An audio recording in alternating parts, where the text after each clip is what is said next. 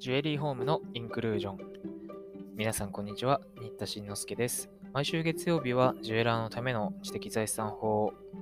今シーズンは商標法をお送りしています。今回はその46回目、法定使用権というお話をしていきます。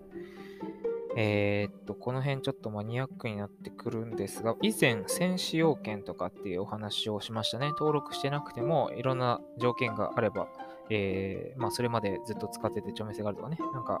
状況によって使っていいよと、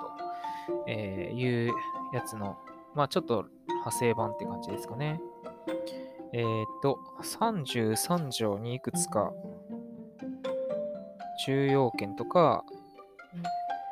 洗顔特許権者等の存続期間満了後における使用権とかいうのが書いてあります。ちょっと順番に細かく見ていきますかね。33条の1項をまず読みます。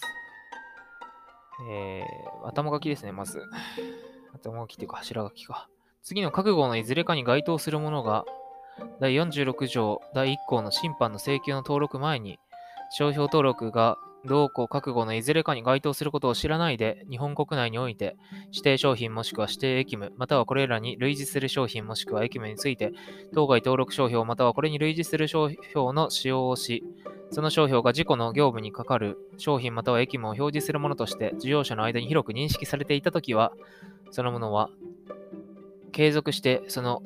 商品または駅務についてその商標の使用をする場合は、その商品または駅務についてその商品の使用をする権利を有する。当該業務を承継したものについても同様とする。いや、非常にややこしい条文でしたね。で、1号、2号、3号っていう、えー、列挙がされています。先に2号だけ読みます。商標登録を無効にして同一または類似の指定商品または指定義務について使用をする同一または類似の商品について正当権利者に商標登録をした場合における現商標権者というのが2号に書かれているんですね。うん、順番に説明しましょう。間違って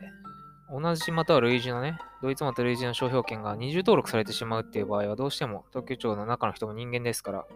あり得るわけですよ。でそういう場合には33条1項1号で、え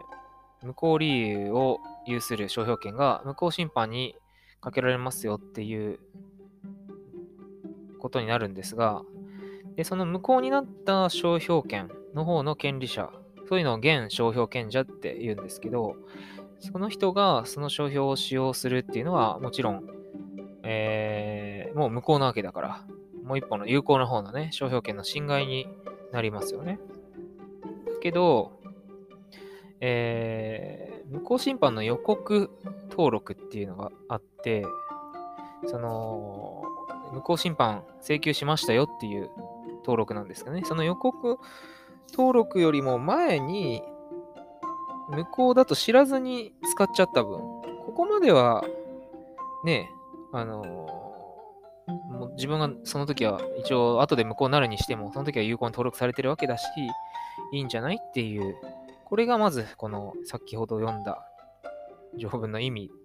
になります。これをいわゆる中要件と言います。つまり予告登録後に、その商標が、えー、無効になっちゃう。という時に、えー、その範囲で、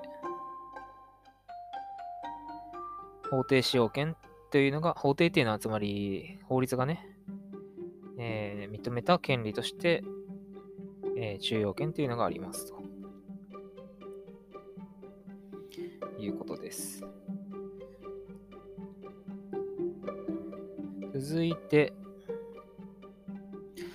33条の2っていう条文があります。特許権等の存続期間満了後の商標の使用をする権利というものなんですね。1個だけまず読みます。商標登録出願の日、前、またはこれと同日の特許出願にかかる特許権がその商標登録出願にかかる商標権と抵触する場合において、その特許権の存続期間が満了したときは、その現特許権者は、現特許権の範囲内において、その商標登録出願にかかる指定商品もしくは指定駅務またはこれらに類似する商品もしくは駅務についてその登録商標またはこれに類似する商標の使用をする権利を有する。ただしその使用が不正競争の目的でされない場合に限るということですね。この33条の2っていうのが何であるかっていう話していきます。えー、立体商標っていうのができました。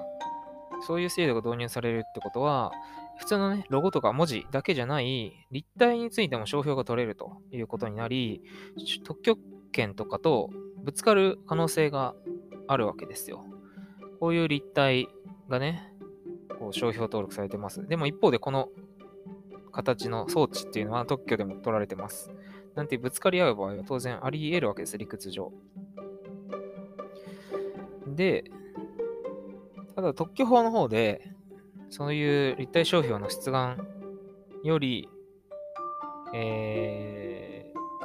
ー、前、つまり洗顔または同日ってことですね。それより以前の特許出願に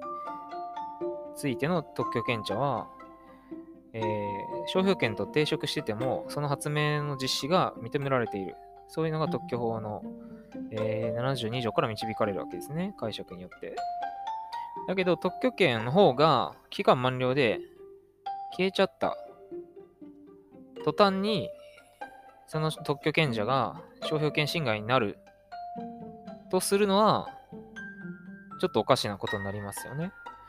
だからさっきの条文で言うと不正競争の目的がないことなどを条件として消滅した特許の特許権の範囲内で元の特許権者に無償の法定使用権が認められているというわけなんです。特許権切れた瞬間にね、ほら、お前商標権侵害じゃって言われるとちょっとやっぱ不都合ですよね。それまでに特許権の使用としていろいろ使ってたわけですから。そういうのが33条の2にある洗顔特許権者の存続期間満了後における使用権。を今聞くとなんとなくこのタイトルの意味が分かってきたんじゃないでしょうか。で、最後に33条の3。これが洗顔特許権等にかかる実施権者の存続期間満了後における使用権っていうやつですね。さっきの続きですね。その消えちゃった特許権について、その保護期間満了の、えー、時に、実際専用実施権とか通常実施権とか、つまり特許権者からライセンス受けてた人ね、が、不正競争の目的がないことを条件に、この人たちにも法定使用権が認められますよっていうのが、えー、33条の3第1項ですね。読んでみましょう。えー、商標登録の、えー、商標登録出願の日前、またはこれと同日の特許出願にかかる特許権が、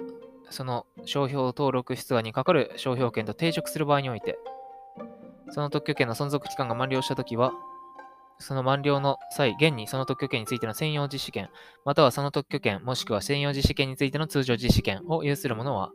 現権利の範囲内において、その商標登録出願にかかる指定商品もしくは指定駅務、またはこれらに類似する商品もしくは駅務について、その登録登録商標またはこれに類似する商標の使用をする権利を有する。ただし、その使用が不正競争の目的でない、なされない、されない場合に限ると。いうことで、上と似てましたよね。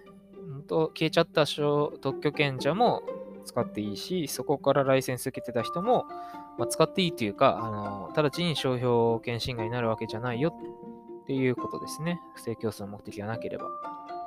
こういうふうに、えー、法律上、えー、商標権侵害にならない、そういうのを法定使用権というふうにグループとしてくくるわけですね。えー、条文難しかったですが、なんとなくのイメージをまずは持つということが大切だと思います。それではまた次回お耳にかかります。